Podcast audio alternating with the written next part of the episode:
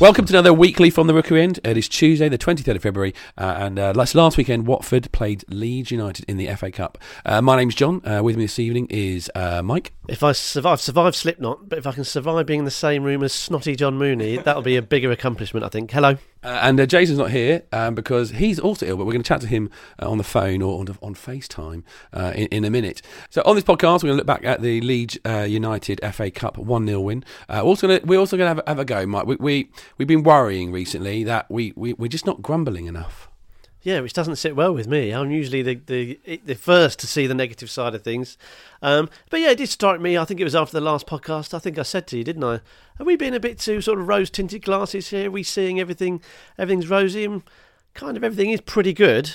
But I think we wouldn't be doing our job as supporters. We like to see ourselves as critical friends, don't we? So we wouldn't be doing our job if we didn't sort of have a little poke around the sort of darker corners of Vicarage Road and see what we could find. Yeah, but we're going to have to need some help to poke around those uh, those darker corners, and we've got a man with us this evening who will introduce you in a little bit, um, and hopefully he'll help us. To, to do a little bit of grumbling and to really make sure we might not find anything, we might not find anything whatsoever, but he does have the ability um, to to find the bad in what can only be good. And we've got audio evidence. We have audio evidence. A podcast made by Watford fans, fans for Watford fans from the Rookery End. So Saturday, Watford made it through to the quarterfinals of the FA Cup, uh, probably playing Arsenal, uh, could be Hull. And um, I wasn't quite sure how we should talk about this game, so I decided um, just after the game, I went on Twitter and I found a mystery tweeter. I copied their tweets from throughout the game. And we're going to use them as, as a discussion point. Uh, Jason has now joined us on FaceTime. And Jason, the first uh, tweet from our mystery tweeter uh, came about two o'clock when the team news was announced. Uh, I can't wait to see more Suarez and Amrabat. Game time is exactly what is needed. Did you agree with that? I did, yeah. I, I, I thought the same when I saw the lineup. And I'd, I'd sort of fully been expecting them to to start as well, and pleased to see them in the lineup and, and sort of looking forward to them because they were when we made these signings in January, they were uh, an improvement supposedly on the squad, uh, and I wanted to see these quality players in a Watford shirt. But did they did they stand out for you? Did they did, did it benefit them playing the game? Do you think? Um, it probably did benefit them playing the game. Uh, they probably didn't have the standout games we would have expected. I think uh, for Amrabat, he was playing as a striker. That's not his best position. He he definitely worked hard, um, but probably found it harder than than uh, he would do if he's playing uh, one of his more natural positions, either out wide or behind the front two. Um, Suarez looked looked decent enough. Showed some nice touches, some good passing ranges, but they're also sort of one or two passes that uh, went went astray. It was a, uh, I suppose it, it, it wasn't a, uh, an exciting game. We dominated without reflecting that in the in the score. Um, so he probably wasn't worked as hard as he would if he was playing in a Premier League game. But but it, it looks good for the future. Okay, well it's interesting, Mike, because the next tweet I, I, picked up on was at three forty-five, right half time, uh, and it said, "Why aren't we in the lead? We had all the play, no goals. QSF has us playing very defensive. We're, we're, too defensive. Well, QSF, Quique Sanchez Flores, for perhaps the people who've never heard of Watford or Quique before. Um, he is defensive. That's the way that Watford play. We we play to have possession um, and to get ahead, and then just to try and stay ahead. We're not a gung ho um, attack at all expenses football team. That's not what we do anymore. So yeah, it should come as no surprise to to anyone that that we played slightly defensively. Um, I think anyone who expected just to turn up and roll Leeds over just because they're an average Championship side long you know that doesn't happen in football we know that teams just don't turn up and roll over so it is always going to be a uh, a softly softly catchy monkey type type of game could we have been ahead? Yeah, and, and I think it wasn't just half time, and I know we'll talk about the rest of the game, but we, we had chances throughout, and we possibly should have uh, put the game to, to bed sooner than we did. Um, but we are defensive, and I think we most of us have come to terms with that. It's not necessarily what we're used to. In we've seen a lot of Championship football over the last sort of well decade or yeah, so. Um, and and have been lucky to do that even for for a little bit of time. But um, so we're not necessarily used to the sort of finer tactical elements of a game, and perhaps approaching it being defensive minded, as, as as the tweeter said. So but that's where we're at, and it's served us very, very well in the Premier League. Let's, I think I saw a stat the other day. We've got the third most clean sheets in the Premier League. Forty percent of our games in the Premier League have ended up with Watford delivering a clean sheet. Now that is is some stat, and I think that's worth being in inverted commas defensive. Uh, Jason, the next one came uh, just after the goal. Ha ha ha! Lol! Best own goal ever. Um, we deserve the lead, uh, or we deserve to be ahead. Um, I wouldn't say it was the best own goal ever. Um, I've seen worse. I tell you what, it did remind me of uh, of an own goal that West Ham scored for our benefit in the League Cup uh, uh, a few seasons back.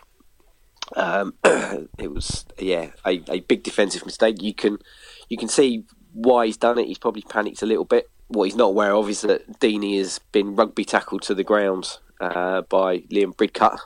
So he's probably expecting uh, Deeney to come herring in through the back of him. So he's probably trying to get the ball away quickly before Deeney, Deeney uh, sort of challenges him for the ball. Um, and he fluffed it, which ironically was what we were doing with all our chances um, throughout the game in their box as well. So, uh, yeah, a, a, deserved goal from Watford. It, it, was a brilliant, brilliant cross from Watson. Um, a Watson whip, Jason. It was a Watson a whip. Watson whip. It was indeed, and he whipped it into the into the corridor of uncertainty sort of between goalkeeper and defenders, uh, where where the, the goalkeeper's made a decision, and, and to be fair to the defenders or Wootton that, that scored the own goal, the keeper's got to take a bit of blame for this as well, I think, because he sort of comes out, he's in two minds, sort of stops, and he sort of ends up in no man's land when uh, when Wootton puts his foot on the ball, or, or his knee, or whatever it came off. Um, so yeah, the cross deserved a goal. Watford deserved a goal. Um, and that's what we need to say, I suppose and that's what we need to say. But not probably not the best goal I've ever seen. Um, the other one, uh, Jason, was uh, he then did a, a, tweet later on when uh, he said, uh, "How on earth was Capoue? How on earth was Capoue's goal offside?" Well, it wasn't. I think it. Yeah, it, it, it confused people. I must admit, when the whistle went, I assumed that it must have been offside.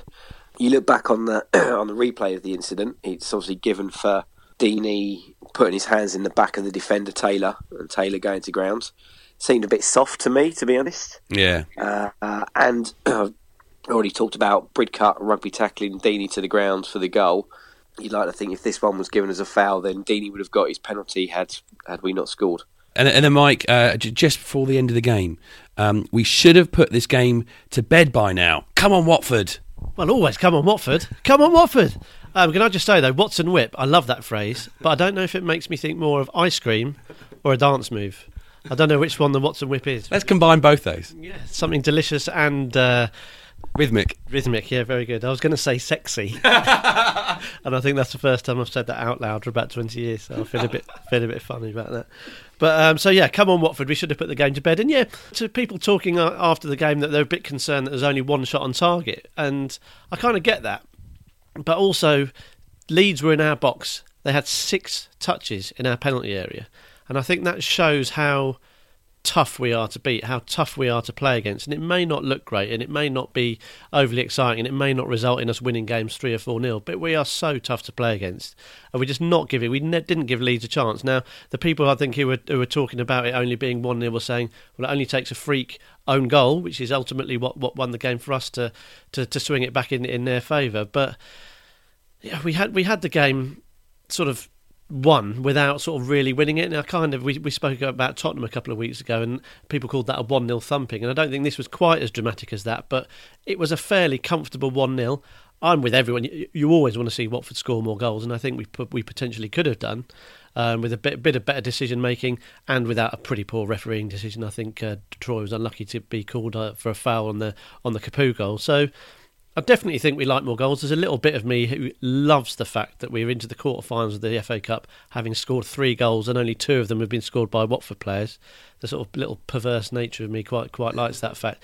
Definitely would like more goals, but I think it comes from you said a, said a couple of moments ago about us being defensive. We are defensive, but the other way to look at it, we're solid and we're winning games. So you've got to take not the rough with the smooth, but you can't have one with, without the other. So we're gonna we're gonna be defensive. That's going to mean there's going to be not much in games. There hasn't been throughout the season. It was one 0 We're through to the next round. good enough for me.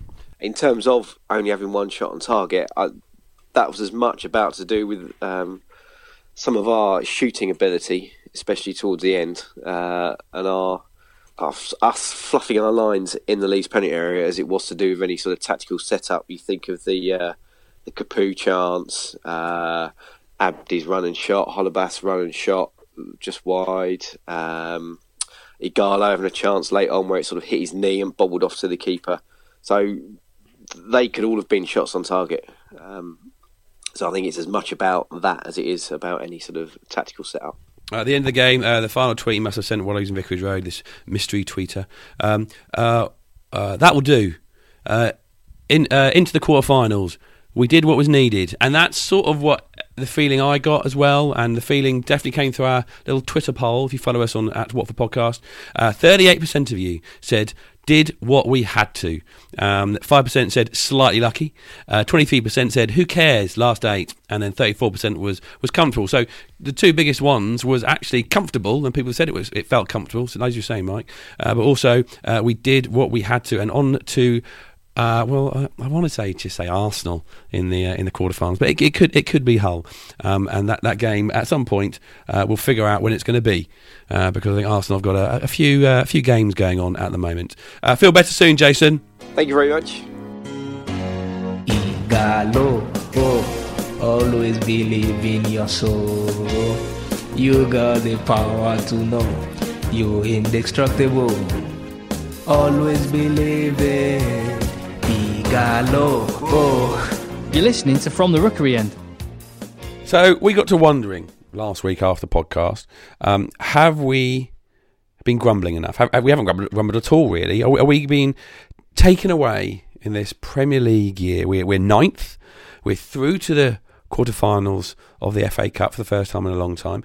Um, have, have we got anything to moan about, Mike? You know, we're not the moaning type of fans. We, we like you said earlier, we're, we're, we're critical friends. Don't get me wrong, I love a moan. it makes me feel a lot better about a lot of things. And uh, in the past, I've moaned on this very podcast about Watford, and I've voiced concerns and voiced worries, and been quite grumpy, quite frankly. Um, but yeah, it's it because of, because of that. I think because we've been so unrelentingly positive, we st- hit the stop button. The the podcast was in the can. I thought, oh, come, are we missing something? Are we sort of blinded by the by the yellow glory that we're seeing unfolding before us? And uh, because you know we want to be balanced, don't we? We want to look at both sides of things. That's that's what supporters should be doing. But um, I'm not sure. I think we're being pretty reasonable. I think it's been an amazing season so far, and uh, we're we're reporting it as it is. Yeah, we, as a podcast, um, we've attended fans forums every year. We go to at least one, if not if not more. Um, we we want to hear from the people who are running the club um, and do this podcast. We've been really lucky enough um, to chat to two chief executives. Uh, firstly, Julian uh, Winter in our first season back in uh, 2010 of doing this podcast, uh, and we interviewed the current CEO, Scott Duxbury, in about 2014 and we you know, we got to know uh, the people a bit more. And uh, the only person we haven't spoken to, shall we say, in our time of doing this podcast of six seasons, was Laurence Bassini. Um, and I don't think anyone actually got to speak to Laurence and figure out if actually he spoke with the Mickey Mouse voice. I'd like to think, think you would. I mean, there's us being positive, John. There's me being positive and saying all my negativity was a thing. To yeah, we never got to speak to him. I don't think he's worthy of coming on the podcast. Let's leave it at that. Okay, we did have five questions for him, but we never got answers to them. Um, but we, we want to sort of say, look, we, we, we're being positive. Is there any negative there? Or at least let's try and explore it to find something to grumble about. And we thought, how could we find our inner grumble? But we couldn't. So we called upon a friend of the podcast, our very own Master of Gloom. David, I don't want to go up to the Premier League. Leave me.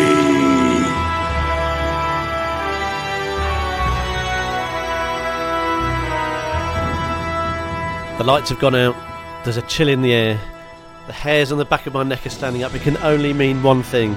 I return to the podcast for Dave Levy. Dave, how are you? I feel like Ant and Dec, and uh, let's get ready to grumble. Very good. I must point out, it's the first time that Dave's heard your uh, your intro there. So, The Undertaker, how do you feel? I've had worse insults thrown my way. So we're, we're here to sort of revisit the, the, the points you made a couple, well, more than last Easter it was, Dave, where you you were quite vocal. You were quite um, yeah, you were very clear that you had some issues about the Premier League and some concerns about what it would mean if we went up, and I guess how it would affect our enjoyment as as supporters. It was it was after like two days after we had drawn at Derby and we hadn't yet played Middlesbrough. So as Watford fans, it wasn't definitely hey this could really could happen. It was it was there, but it never felt hundred percent. So let's just make sure we know exactly when last year Dave said these things. The Championship is just the best league to be in. It's so much fun. It's equal, it's entertaining, it's open. You know, there's some fantastic clubs and grounds to go to.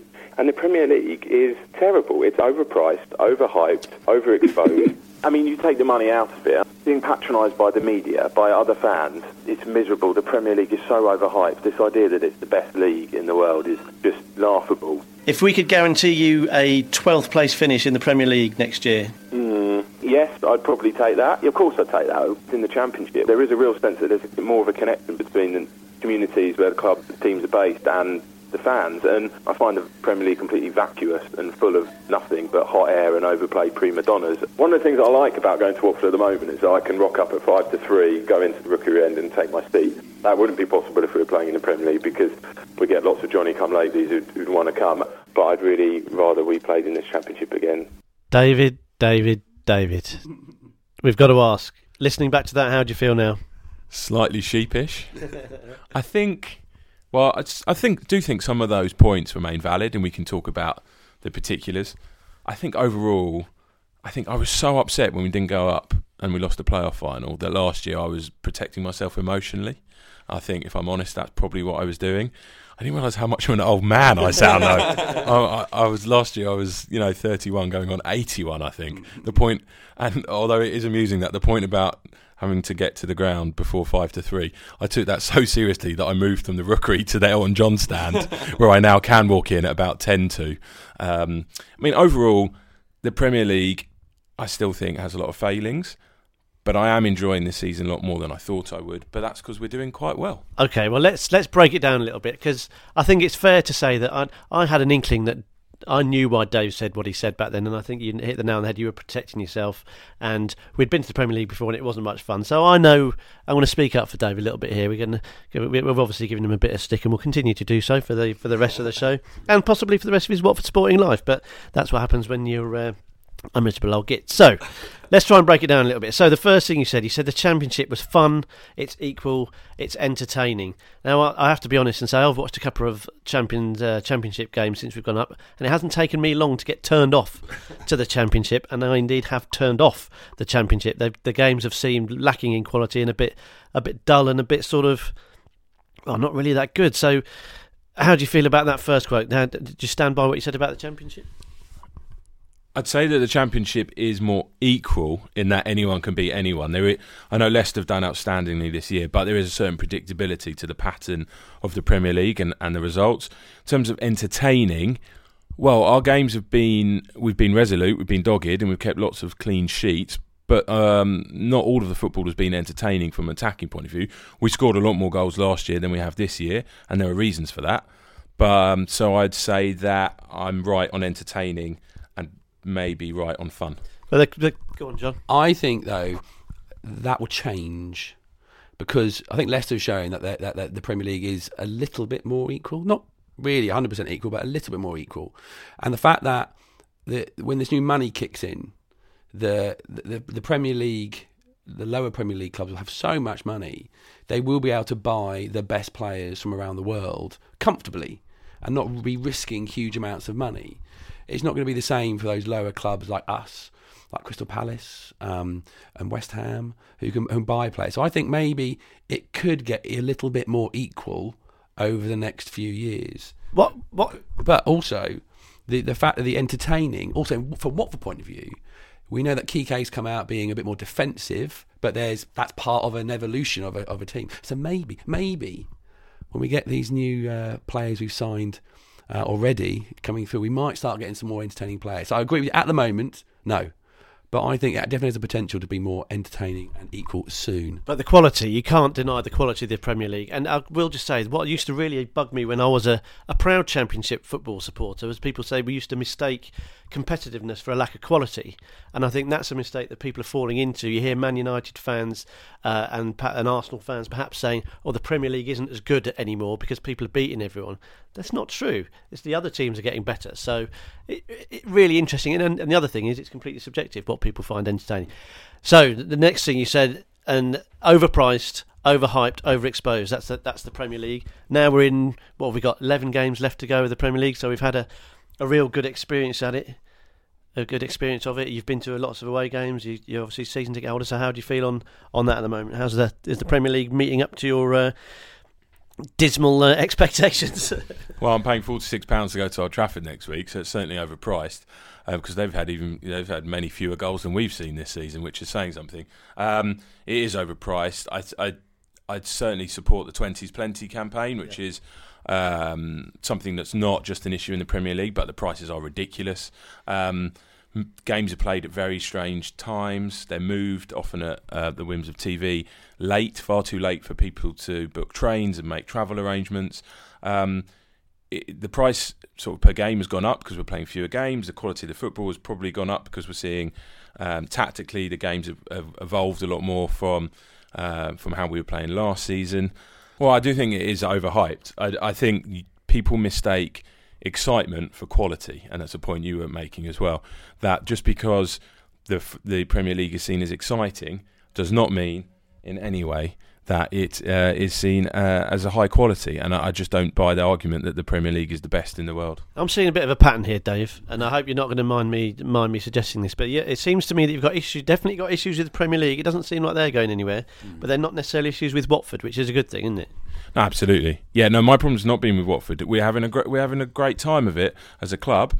We're punching well above our weight. We're doing really well. I had my reservations with Quique in the first month when we played 11 men behind the ball and we didn't look like we were trying to win games. I put a tweet out saying I'd rather see Forestieri score a winner in the uh, at Huddersfield away than see us draw nil nil with West Brom and play 11 men behind the ball.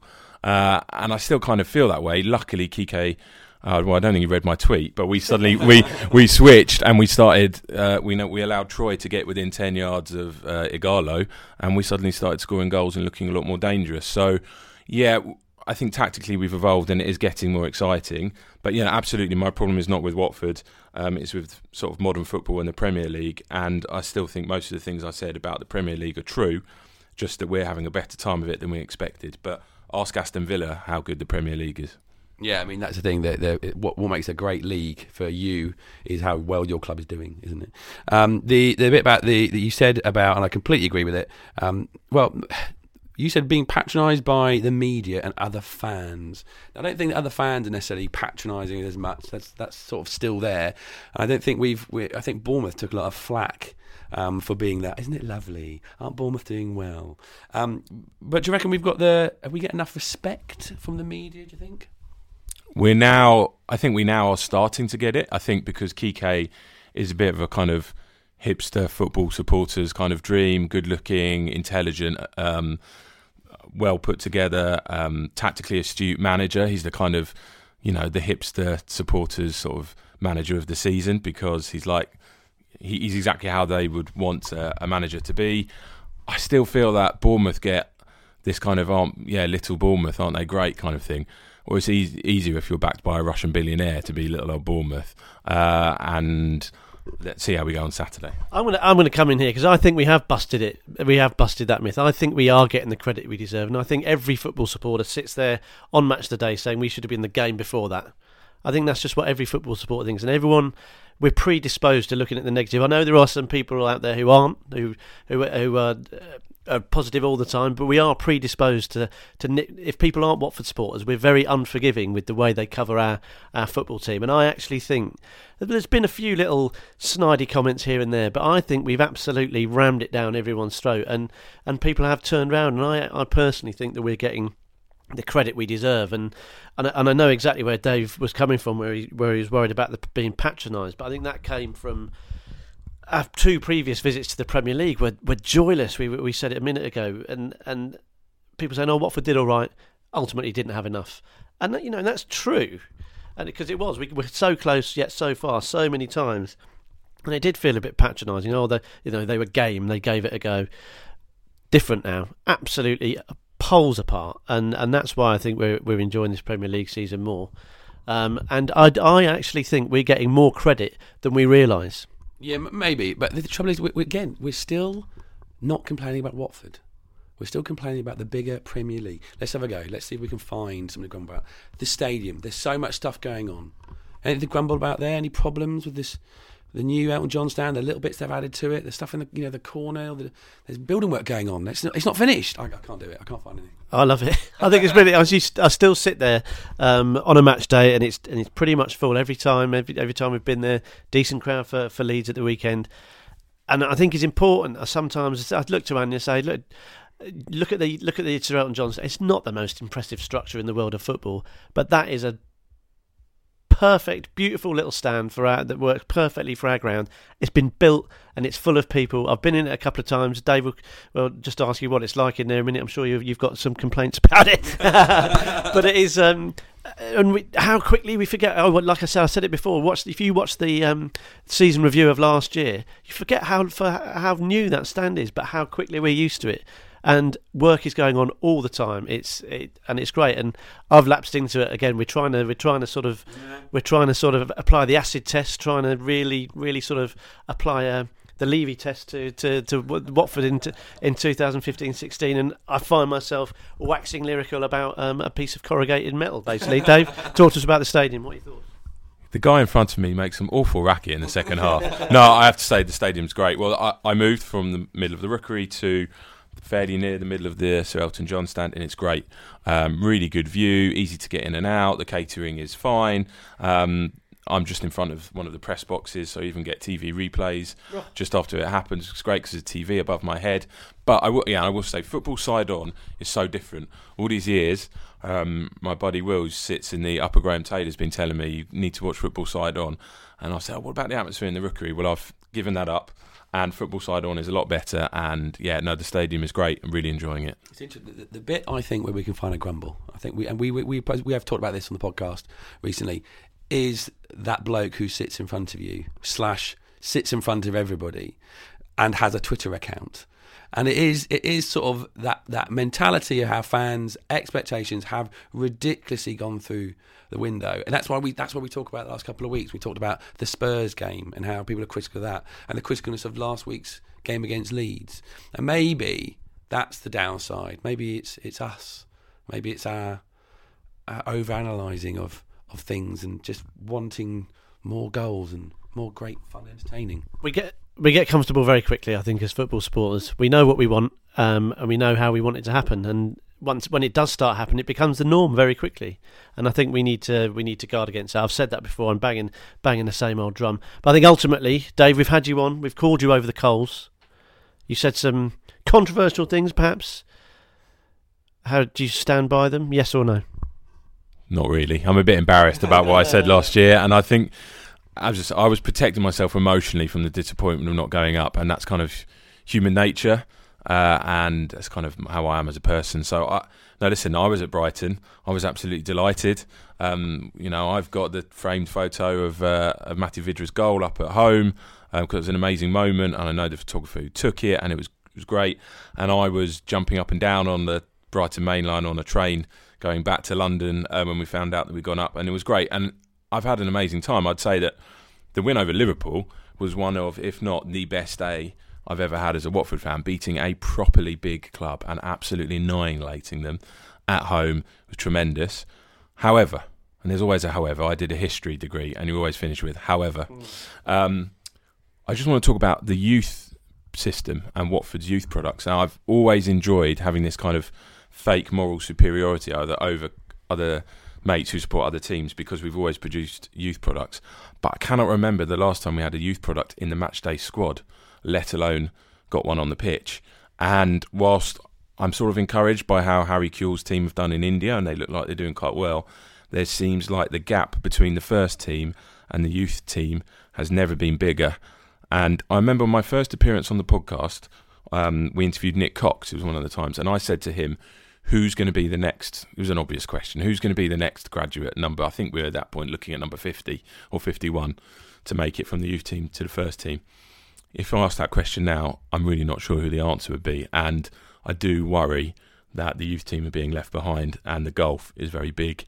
It's a minor grumble, but looking at the longer term, it looks like we're going to buy youth products rather than bring them on ourselves. Part part of me thinks that the gap should be big because the the level we're playing at, you're playing against people who have won World Cups, Champions Leagues. They've played in uh, in virtually every. We've probably got every continent represented in the, in the in the in the club, and we're going to come across teams who are just stacked with exactly the same quality, but more so. So. And it is a, it is a question worth raising. It's not something we've discussed that much, but I do think that if the gap isn't big, then we're probably doing something wrong because the the reason we had those conversations before was we had to. It was born of necessity.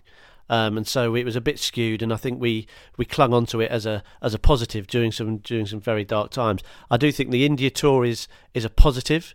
Um, that was a, a fairly sizable um, looking tournament. It was a, a, a, a serious tournament, and, and Watford acquitted themselves quite well. Just being invited there gives us the opportunity to put these sort of the youngsters in the line of fire, if you like, giving them meaningful match time, playing in front of big crowds, and playing just that that sort of however long it was, two weeks in India could be as valuable as perhaps one of them coming in against Hartlepool in the FA Cup, like you know, for example, that that used to happen before. So, I think it's worth it's a point worth making, and one we mustn't forget. Watford mustn't forget their roots and and how well we've done and the work that Nick Cox has done.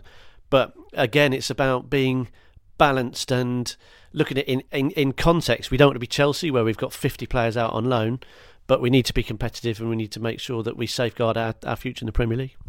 I would say what is what's got to, something's got to change therefore at the club, um, and it probably takes a bit of time to change how those youth products come through and become first team players. It's definitely not going to be the same. You're not going to go from, you know, you're not going to get Adam Thompson again, uh, and that's a good thing.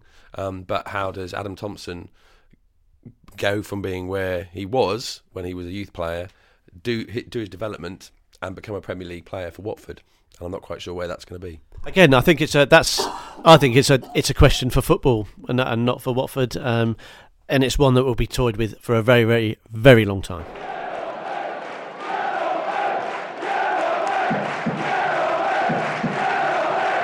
From the Rookery end. So we asked uh, you guys, uh, have you got any grumbles uh, on Twitter? And you gave us some uh, some great tiny things that we well, maybe we should we should grumble about these things. So Jamie Parkins, hello Jamie. He said uh, very little to complain about, but I give you a distinct lack of dizzy sticks and dogs jumping through hoops of fire. I can only agree. Where are they? Uh, Chris Bottom, uh, I did like you, Chris. Uh, uh, does missing uh, uh, Petocchio count? Um, plus, uh, uh, uh, uh, Clive uh, Real, uh, Realstone uh, said the parking nightmare. Uh, well, it's gone up. It's gone up. It used to be five, and that's seven pounds. I mean, what's that about? Clive also says, "How did we miss Payet and playing the Pozzo scouting network?" Well, uh, we'll let you take that up with him, I think, uh, Clive. Um, and Rich says the uh, the number of selfies being taken by tourists in the Sir Elton John stand. I think that's quite quite a good thing, isn't it? People wanting to be seen at Vicarage Road, the place to be these days. Yeah, well, I don't think, and I don't think they're always uh, always tourists. Um, pies always seem to be either too cold or too hot. That's that's a big one. That's a big one. Another uh, catering-based one here from Gareth Kingswood Hornet. He says, "Sometimes I feel like my pre-match Bovril could have done with a bit of a stir." And I like this hashtag. This I think this might be my favourite hashtag of all time. Hashtag watery at the top, concentrated at the end. Um, now I've noticed this one, and I, I, I I'm going to go with this. Adam Drury, um, he says uh, the post-match queue up Occupation Road, bloody nightmare. The post-match shuffle. All you need to do, boys, move to the Elton John stand. I'm out. It's easy. It's a nice chance going up there. Um, but there, is a grumble sort of going on at the moment. Um, we're going to touch on it. Um, is is about the the, uh, the the movement of fans in the uh, upper Graham Taylor stand. Um, there was an article on the uh, club website a couple of weeks ago saying that uh, information is going out, um, and we've had a couple of people on Twitter and email sort of send their their views about how they think it's wrong and, and it's not right. So yeah, I mean the basic premise is that the club have communicated very basically that at some stage there will be um, some relocation required to to um, basically allow for the expansion of the of the corporate hosp- hospitality offering, which I think we accept is is sensible. The club is moving forward. We need to see income streams maximised. I know that sounds horrible or not very football fanny, but football fanny. but um, He plays for Charlton, doesn't he? he does actually very good, Dave. Yeah. Um, yeah, well, hashtag welcome Fanny was probably uh, beats my uh, concentrated at the top, uh, thin at the bottom, whatever that hashtag was. But uh, so yeah, the, the club, uh, and I and I believe they're in the in the in the processes of, of making that that communication a bit more more formal now. But the basic premise is some people in the Upper Graham Taylor stand are going to have to move, um, and it's likely to be season ticket holders shifted along. Now, we have to preface this conversation with saying that those of you who are season ticket holders and not the um, grumpy old gits like Dave who will move at the drop of a hat. Enjoy their seat. We sit there. We, we've sat there probably for a long time. We know the people we sit with. We chose it probably because it's a good view, um, and it's part of your match day going ritual. Your seat is your seat. You love it. Um, so being asked to move, yeah, I think any one of us would have be a little bit grumpy. Some people have met it, come across it um, on on more isolated instances. You might have had to move for a TV gantry. You might have had to move against Leeds at the weekend because they, they have the whole Vicarage Road end. You might have been moved when um, the uh, main stand was deemed um, unusable. So there isn't there isn't uh, there is um, what's the word um, there is precedent. I mean, totally understand why people might be upset about it. That said, I I have to be completely honest, uh, and we you know we're all we're all Watford supporters here. We're all part of one big happy Watford family. So I hope my comments are taken in the spirit in which they're intended. But I have found some of the the language and the and perhaps the negative outpouring. And I know we've just done a big segment on trying to be negative, but I found it quite uncomfortable how quickly um, some supporters have, have have jumped on this. Um, and as we as we record on it's Tuesday night, we don't know the full facts. We don't know what the what the what the plan is. Apart from there will be some relocations, but I'm a little bit disappointed, and and the sense of I will not move. I shouldn't have to move is different to I'm disappointed I have to move. Um, and I think it comes at a time, perhaps, when we've, you know, there's a lot of com- con- confusion about fan v customer, and I think that debate is a is a very very worthwhile one. But I think it stems from ticket prices, and uh, there was the the, the well publicised um, walkout at, at, at Liverpool. They felt that the prices they were due to be charged wasn't um, appropriate, bearing in mind the amount of income that the club has. And I think that's an obvious correlation. The club, there is an amount they have to charge, and it doesn't shouldn't go above that. Twenty is plenty is is a is a perfect reasoning reasonable start for for that debate. Fan v customer that that that is appropriate there, but I do think when Watford Football Club are trying to make improvements that will ultimately benefit the club. We're happy to see the Pozzos drop six million pound on a player here, eight million pound on a player there. That money has to come from somewhere. And yeah, I'm not in. I'm in the rookery end. I don't have to move, so of course I understand the potential frustration. But I, I must be honest and say I find it frustrating with the speed, um, the ferocity, and some of the quite sort of almost threatening language that, that some people have used when when saying, "Well, I'm, I'm not going to move." So I think I saw somewhere mention, oh, you know, this is online and people can type anything online. Someone was talking about legal action. So I understand you might have sat there since the since the the the, the Rous stand as it was then uh, it was built, but quite frankly, it isn't your seat. It doesn't belong to you. I understand the attachment. I understand how important you are. We all are to Watford Football Club. But I also think that I just it just leaves me a little bit uncomfortable the way that some supporters have, have voiced their understandable opinion, their understandable um, annoyance, perhaps, but with the like I say, the ferocity, the negativity. Um, during what has been an incredible season, we, we we are lucky. What's happened at our football club? There's been a lot of. It hasn't happened uh, on the toss of a coin. It hasn't happened because someone won the lottery. It's happened because um, people have been prepared to put their money in, and we are reaping the benefits of that. We're enjoying watching the football. Um, so there has sometimes there, is, there has to be a bit of give and take. Ticket prices go up a little bit. They have done this year, and you take it because you understand where it's going. Um, so yeah, like I said at the top, it's no one likes change. I get that, but the the way which which some people have reacted, I I just personally feel a little bit uncomfortable about.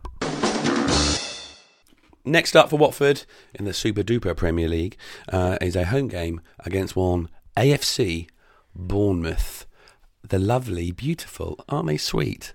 AFC Bournemouth. Mike, you looking forward to it? The Super Cherries, bring them on. I think my um, ultimately, I'd like all promoted sides to stay up. I think, and I think my um, yeah, I don't hate hate Bournemouth. Um, they rankle a little bit. I think it's fair to say they've got our, our trophy, and quite frankly, I wouldn't mind if they had the opportunity to defend it next year, um, back in the Championship. But uh, all joking aside, we owe them one. I think.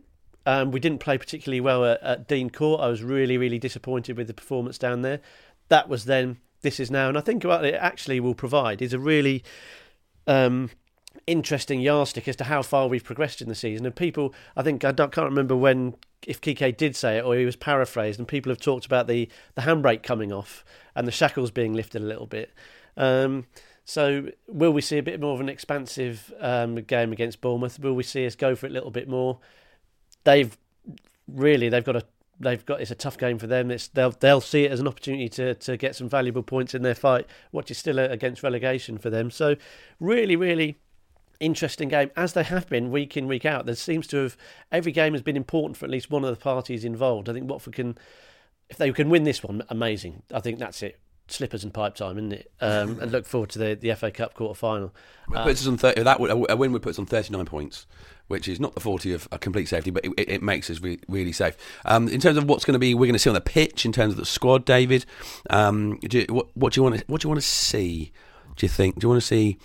Something more like Spurs or something a little bit more forward thinking? One thing that's definitely going to happen is one Iturbe is bound to score because that's just the rule of football, just like uh, Adebayor did. I don't think he'll. I don't think he'll play. I don't. I won't give him the pitch. I bet. I bet. All right, I'll. Uh, I'll see your bet and raise and raise you a grumble. that's, that's, that's now a uh, currency, a grumble. Um, on the pitch, well, I'd really like to see us go for it. I know that we're not going to go gung ho, um, but if you look look if you look at the fixtures afterwards, uh, Manchester United and Leicester, I would understand if we were a little bit more conservative uh, for those. But um, in this game, I'd like to see Ighalo and Deeney stick higher up the pitch. Both of them play. Let's push on and let's try and um, score early in the first half whilst remaining solid. It's interesting to see who he picks at left back because Holebas yeah. um, has been excellent when he's had the chance, but Ake has been one of our best players of the season. If he had a right foot, I'd stick him at right back, but um, which is a bit of a problem area. Um, but yeah, in a typical Watford way, we've got two excellent left backs and two poor to middling right backs. I love I love Holebas. I love the fact that he's come back um, and performed really well against against Leeds, and then spoke positively. I think when he has spoken, he has been really positive. And what I love about that is it shows that you know we've spoken about Berghuis on the on the podcast before. Obbi Oulare, I think, is a different kettle of fish because he's he's slightly younger and he's very much one for the future. But Holebas has shown what Quique has always said that I'm going to keep them in and around the squad, and they will get a chance. And he's come in and he performed really, really well against Leeds, and I think personally, I think we're going to struggle to sign Ake in the in the summer. I think he'll be very very expensive. Um, but also, he'll want to go back to Chelsea, new boss. I want to sort of see if possibly I can get in their in their in their squad. So I think I don't think he'll want to rush back to, to Watford next year either. Yeah, yeah. Either way, I think I'd be delighted if we did keep him because to have two two quality senior left backs would, would be amazing, and I'd be surprised if we didn't certainly make inquiries. But Holebas is sort of he's the um, you know he's that he's that uh, you can cling to him in as much as even if signings don't look great right from the get go, and there was a lot of noise about him being a bit poisonous around the uh, poisonous is perhaps a little bit strong, but his attitude wasn't great. But he's he's still there, and he, when he does come in for his they're very very isolated performances, but he's turning in superb performances. So I'm, I'm really glad Dave mentioned him because it, it was great to see him. If we, it looks like we probably played a four-three-one-two with the narrow sort of Capoue, Watson, and Behrami, and then one behind uh, Deeney and Ighalo, would you play Jurado or would you pick Abdi? Jurado for me. Um, I just think he's. Um, I think he's getting better with with um, with each passing game. The the injury came at a really unfortunate time for him. Um, I'd like to see. I think he was incrementally having a bigger impact on the game. Perhaps more important, no, not more importantly, but he was also incrementally switching people's minds in the in the big Jurado debate. I think there was more. We're talking about the Brexit this week. It's what's the big Jurado uh, referendum is is perhaps more important for for Watford supporters at the moment. Who does Boris Johnson think should play? Oh, Jurado, obviously every time. Um, but, but yeah, I'd like to see him back in there. I don't know if he's fit or not, um, but he's one of those players who is just. He's just obviously really, really talented, and uh, it's it's a good good problem to have. Okay, we'll talk about uh, about what happens and what the choices are in that game next week on the next from the Rookery end. Um, but uh, just, last, just before we go, um, uh, weird, a really weird moment last week. Um, slightly sad, um, uh, but slightly excited all at the same time. Uh, seeing Lloyd Doyley hold up another team's shirt, it was a bit weird really, really pleased he's got a new club because if anyone deserves it, it's it's Lloyd. Um, I think I'll be the first to admit that when he first started playing for Watford, I was like, "Crikey, Moses, what have we got with this guy? Where did we get him from? He didn't look like you know he didn't look like a footballer." But after a couple of years, I quickly realised my mistake. What you know, he worked hard, he committed. Um, lovely guys, we know he's been. We've been lucky enough to have him on the podcast a number of times, and ultimately, what a superb defender! You never beat Lloyd Doyley. He was so hard to get round. Um, and he he was solid during such a tumultuous, turbulent, difficult time for Watford. And um, yeah, really, really sad that he's not a Watford player anymore. But I think you know, obviously, the the realisticness knows that he wasn't going to get get much game time. So yeah, odd to see him in a different in a different shirt. Wish him all the best. Really, really hope he does well up there. Um, yeah, and I think it's just a massive thank you. Really, I think he's great to have a character like that. He summed up that he summed up his era perfectly. Um, so we're back next week. Uh, thank you very much, Dave, uh, for getting involved and, um, uh, and and sharing some grumbleness with us. Always a pleasure. Uh, and uh, uh, and here's to a, a, win against Bournemouth, Mike. Yeah, let's let's bury them, bury the cherries, bury the cherry pips. A podcast made by Watford fans, fans for Watford fans from the Rookery end.